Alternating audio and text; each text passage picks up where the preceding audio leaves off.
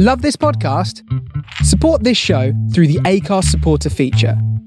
It's up to you how much you give, and there's no regular commitment. Just hit the link in the show description to support now.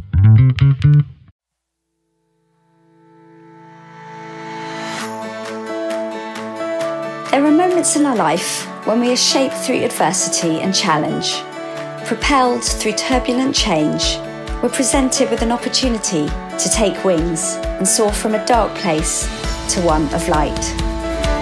I'm Lesley Salem, founder of Over the Bloody Moon, on a mission to take the muddle out of menopause and show the positive side to this time of life. At Over the Bloody Moon, we believe in three T's to help us thrive a team, tools, and a tribe. In our second series of The Changemakers, we invite you to meet clinicians and specialists who share their experience and knowledge to help you manage your menopause. Come join us for the flight.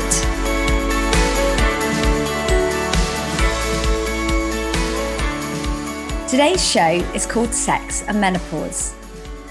Hormonal changes can affect libido, but also cause changes to our skin, making penetrative sex painful, and even daily habits like sitting down uncomfortable. Too many women never visit a clinician to get early support, with many spending years in unnecessary discomfort. Like other health matters, the sooner we seek help, the easier it is to fix and manage. I'm here today with two doctors who are leaders in their field when it comes to sexual problems, with many of their clients already transitioning through menopause. Angela Wright and Angela Sharma are the dynamic duo behind a new menopause and sexology clinic called Spiced Pear Health, opening its doors online in the summer of 2021. Dr. Angela Wright is an experienced GP, clinical sexologist, and menopause specialist working in NHS practice in North Yorkshire and Hull. Dr. Angela Sharma has been a GP for more than 20 years. She set up and runs a menopause service in her own NHS practice and is passionate about changing the lives and health of local women for the better. Suffice to say, they know a thing or two about sexual health and menopause. So thank you so much for taking time out of your busy days to chat to the Over the Bloody Moon community today. Hi, Hi Lesley. So today's topic is all around sex and menopause. But what does sexual health mean and why is it important when it comes to self care around menopause? I think it's quite useful to think about what sexual health means. Actually, it's a good a good way of asking the question because it means different things um, to different people. And one of the things that really struck me when I was training was as a doctor, I'd always been taught that sexual health was about having the working parts. You know, if our bits work, then sex is fine. But actually, it's so much more complicated than that. And so, one of the things that we've done with setting up our clinic is to kind of embed the WHO definition of what sexual health is. And actually, it talks about the fact that to be sexually healthy, you've got to know about your body, know about sex, know about how it works, have access to, you know, a safe and healthy partnership and a partner that actually is sexually skilled. So it's got loads of components to it. And I think one of the reasons why um, it is often an issue at menopause is we're having a huge identity shift when we go through menopause.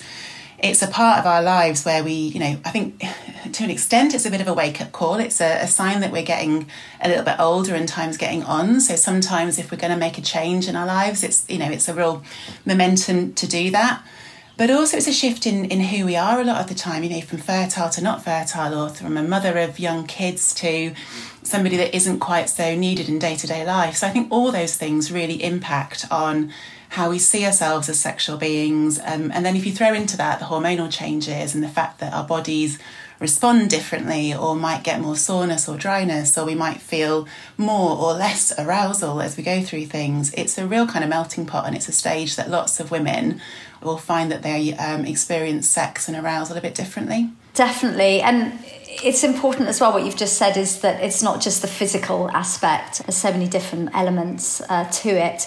So what issues do you find are most common then when your patients um, come to you and they're transitioning through menopause? Yeah uh, first of all i just have to say that every woman's different you know? There's no woman that comes with all the same symptoms but generally, we divide it into kind of three areas because we're talking about sex in menopause today. So, genitals or bladder problems, problems like in their body or in their mind, and also what's going on in their lives at that time. And, and it's really important to sort of look at all those three areas. But generally, in the vaginal and bladder area, there's a huge amount of estrogen receptors. And so that part of the body becomes really sensitive when we get that drop in estrogen. The vaginal tissue and the vulval tissue might become drier, it might become like sandpaper, really easy to break. Also, the inside of the vagina is in folds. And when we go through the menopause, it tends to become flatter and, and not as stretchy. So these women will complain of like um, pain on intercourse or discomfort anywhere on the outside of their vulva as well. The bladder in that area becomes thinner as well because of the low estrogen, and, and women tend to find that they might be having a lot more urine infections or leaking of their bladder as well. And then another part of that is the whole pelvic floor area, which becomes a little bit looser and all the ligaments become a bit looser. Women might find that they have a bit of a prolapse. And then when you're not feeling good about yourself, you know, the last thing that you want to do is have sex. And so they get this real loss of desire of intercourse and, and it impacts their relationships. And so it's really important to sort of ask about those things. And then there are obviously some women not only going through all these changes, but they've had a cancer diagnosis. You know, it really shifts their identity or after surgery. It's a wide variety of presentations, but if you don't talk about it, then sometimes nobody raises it. So it, I would just say it's really, really important that if you're going through any of those symptoms, just to raise it and flag it with your doctor or GP yeah. or specialist. Yeah, absolutely. I mean, it just it shocks me. I, I've read quite a few papers now, just how women put up with different aspects that that really could be resolved, you know, if they went and saw a clinician. So if you're listening, please go and see a clinician is really good advice. So, touching on some questions that have been raised from the community that are kind of like common that they, they wanted us to ask you. One of them you've already touched on is low libido. We hear people saying, How do I fix it? You know, it's not it's not an easy one because as you've mentioned, there's more to just, you know, dropping hormones. So where do you start when someone comes to you or that is revealed? I mean, one of the first things that I would say is if you do experience it, it's not going to happen forever. Mm. Obviously, those women who do have low libido, it's a really, really important part not to miss again in the consultation and, and to ask a lot of questions about it. I mean, generally, the hormones are fluctuating but dropping. And the two most important ones for sexual desire and response are your estrogen and your testosterone. And so these women will experience low libido because of that. So HRT and testosterone are really important treatments that can really help women in this area. But I think another way to look at it also is not just the hormone side of things, but also the physical side of things. You know, to have good sex, you want to feel good in your body. And a lot of women might find that suddenly that they're not as flexible, you know, that their joints hurt. Um, and also, there's a lot of medications that cause low libido. So I think those things should really be addressed as well with the GP or the doctor that they're seeing. So looking at the whole body and the general sort of look at everything. And, and some of those, you know, medications could be reviewed and that might just make a big difference to them. It's really important to just sort of emphasize that, you know, some women do have raised libido, but the huge part of libido is what goes on in your mind. We do say that the um, brain is the biggest sex organ, and it's really, really important to implore, explore with these women what they're thinking about sex. You know, what are their views about it? When women go through menopause, they, you know, the weight gain, you know, maybe they're sweating and hot flushes at night, or they feel tired or exhausted. This makes them feel less attractive or changes their sense of self, and I think that has a huge impact. So, what I would say is to take it as a three pronged approach. So look at your hormones and try to fix those if you can.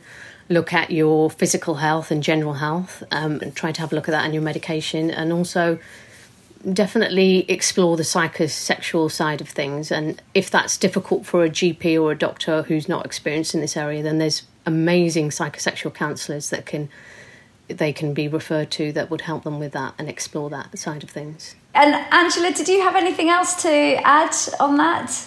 I just find that when I'm in clinic and I dig in with people and ask about what is really going on, sometimes it's the fact that it's painful actually, and that's why you don't want to have sex anymore, or sometimes it's that the touch that used to be really stimulating and enjoyable has become painful, or you know, we lose our sensory nerves a bit as we get older. So sometimes you need more stimulation to get the same response that you did when you were younger. So I think all of that is going around in people's brains. And if your partner's touching you and you're sat there going, Oh God, I don't know why I'm not responding, I'm not getting aroused, that's going to completely kill your response as well. So I just think um, Andrew and I have both been taught to this biopsychosocial model, this idea that everything that's going on in your life and in your relationship is coming into the problem that we're dealing with.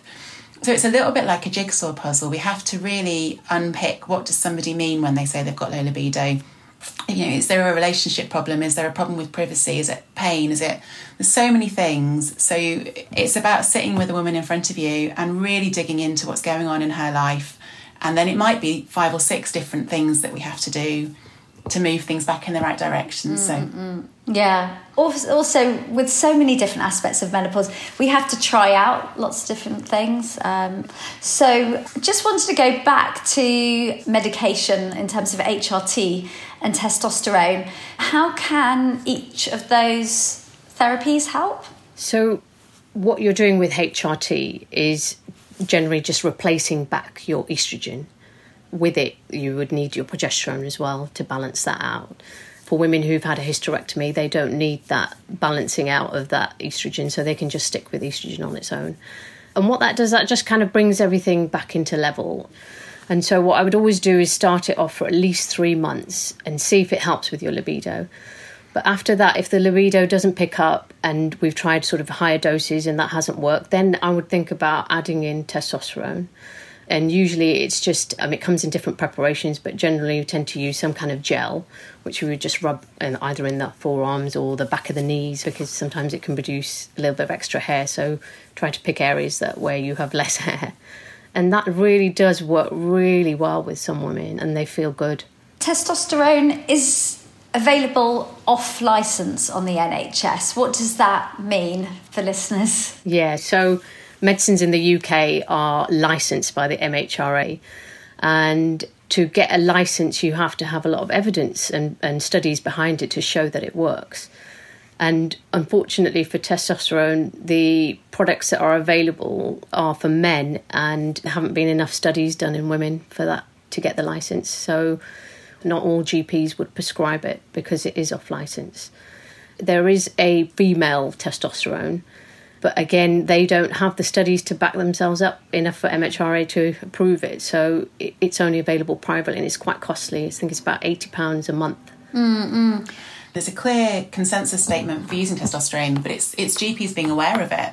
That's often the issue. And I think it's sometimes difficult to get GPs to use things that they're not familiar with using and, and involved in the monitoring and things that, that's there for testosterone levels. Yeah, just so, so the listeners don't get really scared about the idea of testosterone being for men and that they're going to get hairy beards and things. Just to say that the testosterone that is marketed for men, I believe, is around 10%, but then it's much lower percentage for women. It's more about the amount you put on. So first thing to say is this all this myth about hormones being male and female. So the average woman in her fertile life has more testosterone going around her system than estrogen, and the average man who's 60 has got more estrogen in his system than the average postmenopausal woman. So we need all these hormones. And you know what we do is we use the male preparations, but we just use much smaller quantities. So a man will use a whole sachet of the stuff that I prescribe for um, testosterone replacement, and in women we just use a little garden pea sized lump every day. We're treating to physiological levels, so we're only replacing to the amount of testosterone that your body is designed to have in it in your fertile years. Um, so there's not a realistic risk that women need to be scared of this stuff, not at all. Um, so just kind of returning back to libido, we've spoken about low libido that you have to kind of unpack as a clinician, but I just wanted to also share, you know, something that we hear on the community is what I suppose the media might call a sex surge, where women are feeling more aroused and maybe there is kind of a difference in terms of they're more feeling aroused than their partner. Have you noticed this and, and what's the science behind it? Your hormones fluctuate before they lower. So, you know, as you go on your path through transition to menopause, it's not a linear path. The, the hormones are going higher, they're going lower. The, the regulation within your body gets less good. So you get these sort of ups and downs. And a lot of the ways that our body responds to hormones can mimic the feeling that we're aroused already. So if you get increased blood supply to your genitals, you know, that's what we're used to and for years have associated with the idea that we're feeling kind of in the mood. No, there really is no one size fits all experience of menopause in the same way that there's no one size fits all um, solution or treatment that we give people. I think in couples, it's about communication, you know, and explaining to your partner what's going on and how you're feeling, and making sure that you've got that open line of communication about what's happening to you physically. And I think you only run into danger if one party doesn't realise that somebody not being interested in, in, intimacy is not about not caring about the other person. We can really stop even hugging our partners in the kitchen if we think that something is worth avoiding in the bedroom. So relationship problems spring up when people don't talk about it. And I think people complain less about feeling a sex surge than than I hear in clinic about people complaining about not wanting sex enough though. Mm. So just to summarize, if you have a low libido and you go and chat to your clinician, you might discuss HRT, testosterone after being on HRT for 3 months, you might be referred to psychosexual therapist anything else on low libido in terms of kind of you know top tips or most common approaches? Um, for me, it's about making sure it's really there. So, if sex is hurting and if you've got vaginismus where your muscles are tensing up and it's becoming really difficult to have penetration, then no amount of testosterone or HRT is going to fix that. You've actually got to recognize why you don't feel like having sex, and that takes somebody sat with you who's got the time and the experience to sit through and listen to everything that's going on. So, yeah, absolutely. From a biological point of view, replacing the hormones, thinking about testosterone, using topical estrogens is brilliant. But there's all the rest. There's everything that's happening in your life and your relationship and everything to think about too. So, one of the things that I have really personally experienced in this whole, you know, menopause adventure and journey is, you know, continually learning about my bits. And it wasn't until I actually read um, and interviewed Jane Lewis to hear her story of vaginal atrophy in me and my menopausal vagina that, that I realized how ignorant I was in terms of not knowing all my bits. Um, and it's important, isn't it, to kind of know that if we want to get the right treatment and be able to kind of talk about what our problems are. So, what advice have you got for women? Are there any resources, or how do you kind of, you know, how do you learn about that? Yeah, um, I just wanted to say that I read Jane's book and I absolutely loved it. It was a real eye opener, and I think as a GP, it had a real impact on me to realise how difficult you know vaginal atrophy can be for some women, and it really made me want to ask every woman that I saw about it, you know, especially the women that didn't raise it in, in the consultation. So I think it's really important. Um, in terms of resources, I would say that the Vulval Pain Society is a really good resource place. They have loads of videos and leaflets, especially explaining what our bits are, where they are, and, and also where things can go wrong, and also how to look after that area. But generally, just sort of simply speaking, just to explain where the bits are the bits that are around the outside are called the vulva, and, and they're, they're like the fleshy bits that touch the underwear. So at the top you've got the clitoris, then just below that you've got the urethra, which is where the urine comes out, and then below that you've got the vaginal entrance. And around that you've got the lips, which we call the labia majora and minora, and and they kind of protect that whole area. And the bits inside are just called the vagina. So it is really, really important to know I, think what bit is where and what bit's hurting to be able to communicate with your doctor or or professional whoever you're seeing. And, and especially these days when everything's done over the phone or like on a video call it's really hard to sometimes work out what a patient's talking about. When you see them face to face it's completely different because what i would do is i would just generally ask them can you just show me the bit that hurts? And you know there's still sort of an embarrassment almost of, of women not looking at their bits. But one of the key takeouts that I got from reading that book is you have to look at something to know how it's changing. And then you might sort of also get some clues as well to you know what, what's going on for you and your clinician.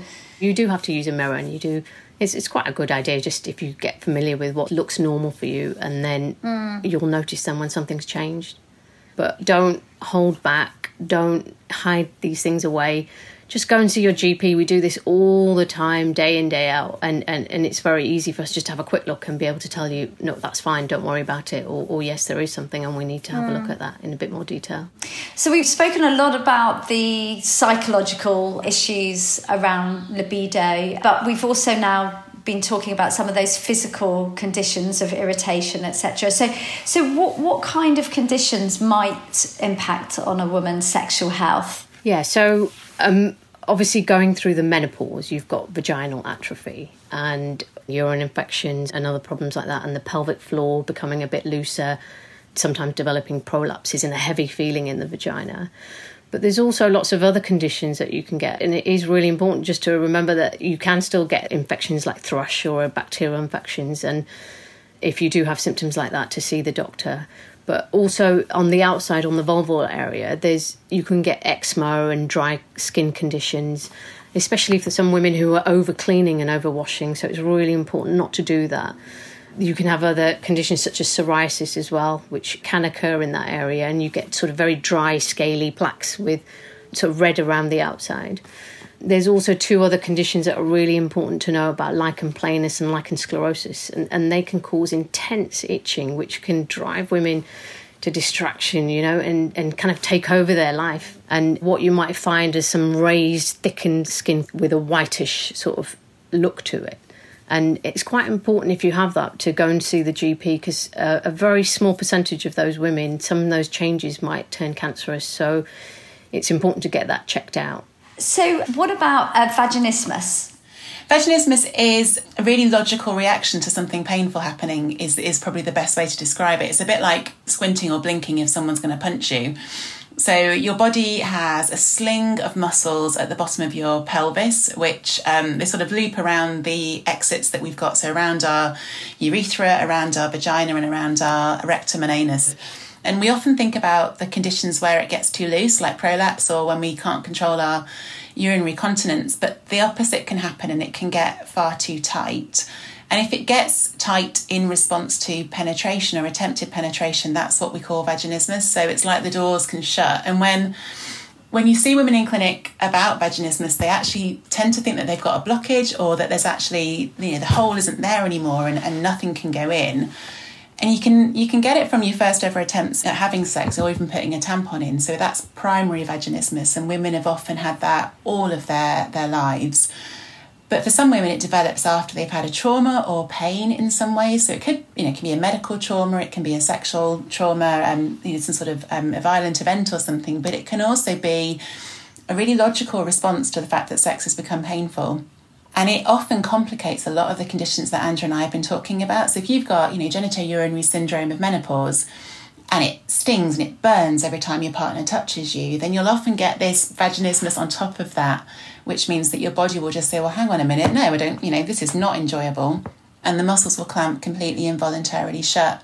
I think the other thing that's worth mentioning is when we're experiencing pain, our arousal just plummets. You cannot have fear, anxiety, or pain in the same place as the kind of the, the chemicals that we need that govern arousal until you go and almost relearn the muscle memory um, and rewire the pathways that have developed to protect you against painful sex, sometimes you can't get to the next step. So, on that, what, what are the practical, some of the practical ways that might be considered that's, I mean, that's really psychosex work. So it's the kind of work that you would refer to a psychosexual counsellor for, and not everywhere in the UK has access to them. One of the reasons that I trained in the first place was that when I was in my GP surgery and I was treating women with this, I didn't have a clue what to do. It's not part of our curriculum as GPs to know how to help. Most psychosexual therapy takes place over about eight or 10 sessions of about an hour. Um, and if you're lucky enough to get a referral, the counsellor will sit with you and work through what was the triggering event. And then a lot of the work is around reimagining those things or rescripting those things that we've been um, worried about on a sort of subconscious level, and doing that in part with activities that might help to retrain the muscles. It's really successful work, and people can get back to enjoyable sex lives but it definitely takes a bit of time and a lot of sort of care of unpacking what's going on. Yeah, and sort of in a safe, safe environment Massively. and supported. Yeah, and I mean, yeah. some of the things that we do if we're talking about partnered sex are to make sure that you know when you get past the initial stages of vaginismus so that somebody can actually accept penetration of some sort, you actually want to get the woman to feel in control of that penetration. So we'll often work with sexual positions um, or with some toys and adjuncts and things that can control the depth of penetration as well. So um, the first thing to do would be to try and talk to your GP and see whether they have access to that sort of support. If they don't, then there's lots of other agencies around that work privately. So, what's your view on mindfulness and, and meditation with helping around that? It's part of it actually. So I think you know one of the exercises that we use psychosexually, self focus, is basically mindful touch. It's about slowing things down and getting back into your body um, and working with touch on your genitals, but not for pleasure. It, it's much more about sort of zoning in and noticing the quality of the touch and actually sensate focus with a partner, which is another psychosexual technique, is really similar. Broadly speaking, it's about taking the pressure of what we call PIV, so penis and vagina sex, away from people that are experiencing problems and getting them to just scale it right back to enjoyable touch with their partners. So you've got to put time aside, you've got to make sure that you're relaxed, you've got privacy, and then gradually working towards slightly more erogenous zones and, and ultimately back to genital touch as well. So, a lot of that is about mindfulness and putting time aside to really focus in on the sensory and the sensations and take your brain out of the loop. So let's talk about some of the other options that we haven't spoken about already, such as topical HRT. So what is what is the difference versus you know systemic HRT, and how does it work? Yeah, so topical HRT is just used locally in the vaginal area, and systemic is the one obviously that affects the whole of the body. It comes in different forms. You can have sort of gel capsules, you can have creams, you can have pessaries. It's worth sort of exploring that with your GP to see which one would work better for you. If that doesn't work and you have a bit more severe symptoms, then there are other things that you can use. Um, there's a product called vaginal DHEA, and that's usually used for more severe cases. Also, the, newer things on the market is these vaginal lasers, which I did read about in Jane's book as well. And I think that sounds like it's it has a really good impact, but unfortunately that's not available yet on the NHS. And um, if you do want to try it, then it's something that you would have to do privately. And more and more clinics are opening up these days for, for that. Let's just go back to those different formats that you were mentioning because there's there's creams, there's tablets, there's pessaries. What are the pros and, and the cons, I suppose, of each? Yeah, I think the pessary is it comes with an applicator and you just insert that inside and then it stays inside and then it just turns into a foam and then it releases the estrogen that way. Creams are quite good for the outside if you're having a lot of symptoms on the vulva or, or around the entrance to the vagina, then that's quite nice to use that way. But creams inside can be a bit messy.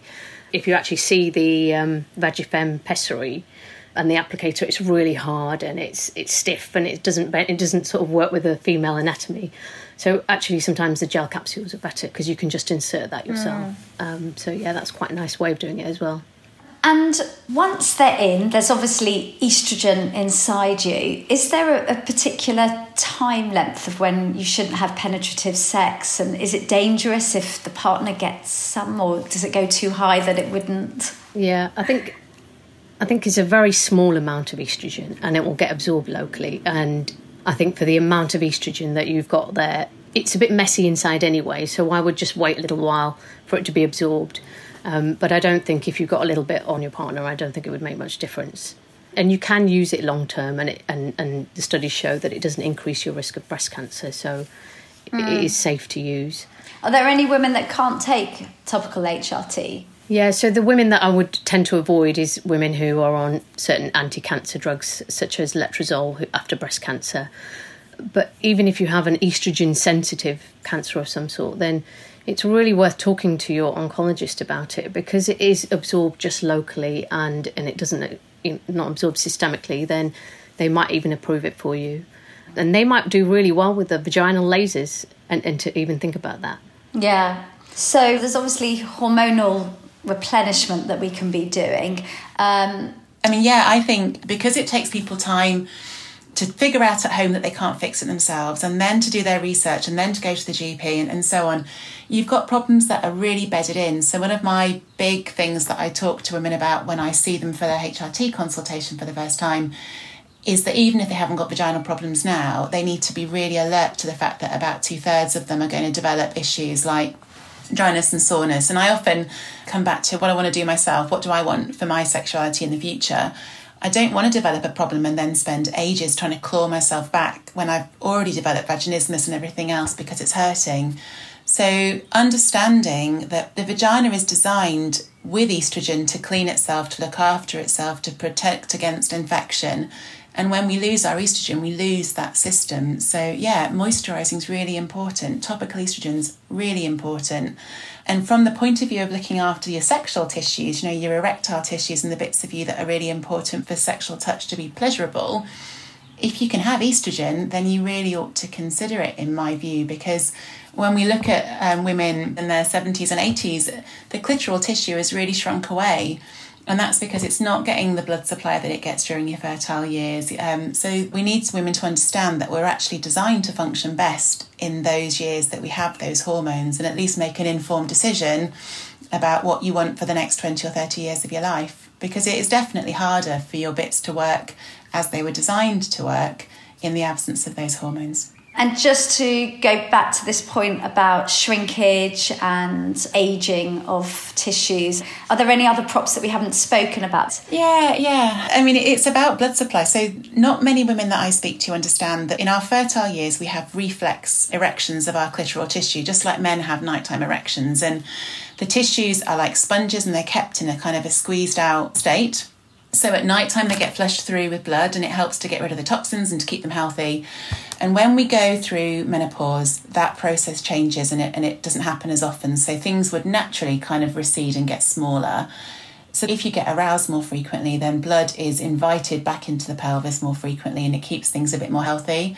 But that doesn't need to be partnered sex, that can be solo sex. It can be through doing your pelvic floor exercises, which pulls blood into the area and helps to keep the structures healthy. Yeah, just thinking about daily self care rituals that we should be thinking about to improve our vaginal and sexual health. Yeah, I would definitely make sure that you don't overwash that area. Simple things that you can just buy over the counter, like E45 wash. And definitely don't wash inside, just on the outside if you want to, but to use something that's quite moisturising, so Dove or E45, something like that. And just get into that routine of just regularly keeping that area, checking in in there, and, and making sure that everything feels good. And, and if something doesn't, just go straight in there and talk to your GP about it. There's also vaginal moisturisers on the market. Um, obviously, I know we need to be careful that it should be fragrance free and not contain any parabens and uh, and all of that. So, are there different steps? I suppose you know, topical HRT versus moisturiser. And would your advice be that all women, regardless of whether they're getting sort of itchiness, should be once they're in perimenopause to start moisturising more regularly? I mean, I would basically think about it as you would about your skin generally. You know, your, if your skin's dry, you want to moisturize it, and it should be like part of your routine once you go through the perimenopause and the menopause. And you don't have to do it every day, you know, maybe a couple of times a week. It just should be just part of your normal routine, and it really helps with that dryness and, and soreness. But it's not to be confused with the lubricants. So the lubricants I would use when you're having intercourse and to avoid pain and, and to make it a bit more smoother, but I would avoid it on the days that you're using the vaginal estrogen as well. I think also keep doing those pelvic floor exercises, especially as they're approaching menopause and later on in life. It's what holds you up basically, and it helps you sort of stand up straighter, especially with your core. So it really helps increase the intensity of your orgasm. So the stronger the muscles are, the stronger the orgasm. And then the last bit would be the menopause is a real shock to the system where you suddenly stop and have to take stock of what's going on with yourself. And so I think it's a really nice time to sort of focus on yourself, reconnect with yourself, just generally looking after yourself and, and taking a stock of like what you're eating, you know, what exercise you're doing, because all of these things are so important for later on in life, for that next stage of life. So yeah, just look after yourself, look after your vaginal, vulvar area, and, and definitely do those pelvic floor exercises. So, just you know, finally, are there any apps or resources you'd recommend? Yeah, I mean, I think back to that thing about understanding that there's no one size fits all. So, getting a proper assessment of what's going on is always really important. But if you've got an idea of what the issue is. I mean, I direct people to the Jo Divine and the, and the Smile Makers site from a point of view of um, sex toys and lubricants and things. They're both quite responsible sites that are not particularly salacious. I think some women um, don't always want to go onto a site that's very, you know, obviously sexualized, and actually they're good sites in, in that regard, and they're often containing devices and things that are useful for women who've got health issues or you know post breast cancer surgery or whatever issues that, that might be useful so they've got good videos and good toys and advice available there's a lot of societies that will support women that have got problems um, in this area so the vulval pain society i think is is one of the key ones to to talk about because they talk about how to self-examine your vulva and there's loads of menopause apps and, and information that's sprung up and, and it gives advice, and I think that's great. I think sometimes what's missing is the ability to individualize that to somebody rather than leaving them completely overwhelmed. I think even the list of conditions that we've talked about with you is enough to make women kind of go, oh my God, you know, what's, what's going to happen to me? And it isn't always like that. I think, from my point of view, it's more about actively looking after this bit of you so that you don't end up, you know, 65, 70 with significant issues that you wish someone had warned you about. Because I, I, do see women that I've seen in clinic who are 70 with, you know, into a new relationship and nobody's ever warned them that if they didn't do something at 50, they might have a problem later. So most of it's about being aware. Yeah, I think that's the real takeout for me today in our conversation, but also ownership, you know, that our vulva vaginal area is not just about for men or for another partner um, and sexual pleasure. Um, there are so many different aspects to that in terms of how we feel about ourselves, comfort, you know, being able to sit down, um, the pelvic floor, as you've mentioned, you know, it's all so connected. So, as well as awareness, it's just about looking after ourselves. And, and with that is, is empowerment and the fact that we can actually change our, our outcomes. I mean, many of our health outcomes with a bit more sort of attention and priority. And of course, the importance of going to see a clinician um, to, you know, if there's anything that people aren't sure about. I think it's important that you feel okay to talk about this as well, though, because I regularly come across women who have not felt that it's okay to bring this issue to the table like it's a cherry on top. So, women after, particularly after things like breast cancer and so on, who've been put on life saving treatments, but with the massive side effect of plunging them into an induced menopause, knowing that it's okay to raise it, knowing that we can adjust treatment regimes to support that, and that your quality of life is not the same as someone else's quality of life feeling empowered to ask someone to individualize things for you is really important as well, I think. Yeah, really good point. Fantastic. Well, thank you both so much for coming in today and for just sharing the most amazing amount of, of information um, with all the listeners today. Much appreciated. It's a pleasure. Thank you. Thank you.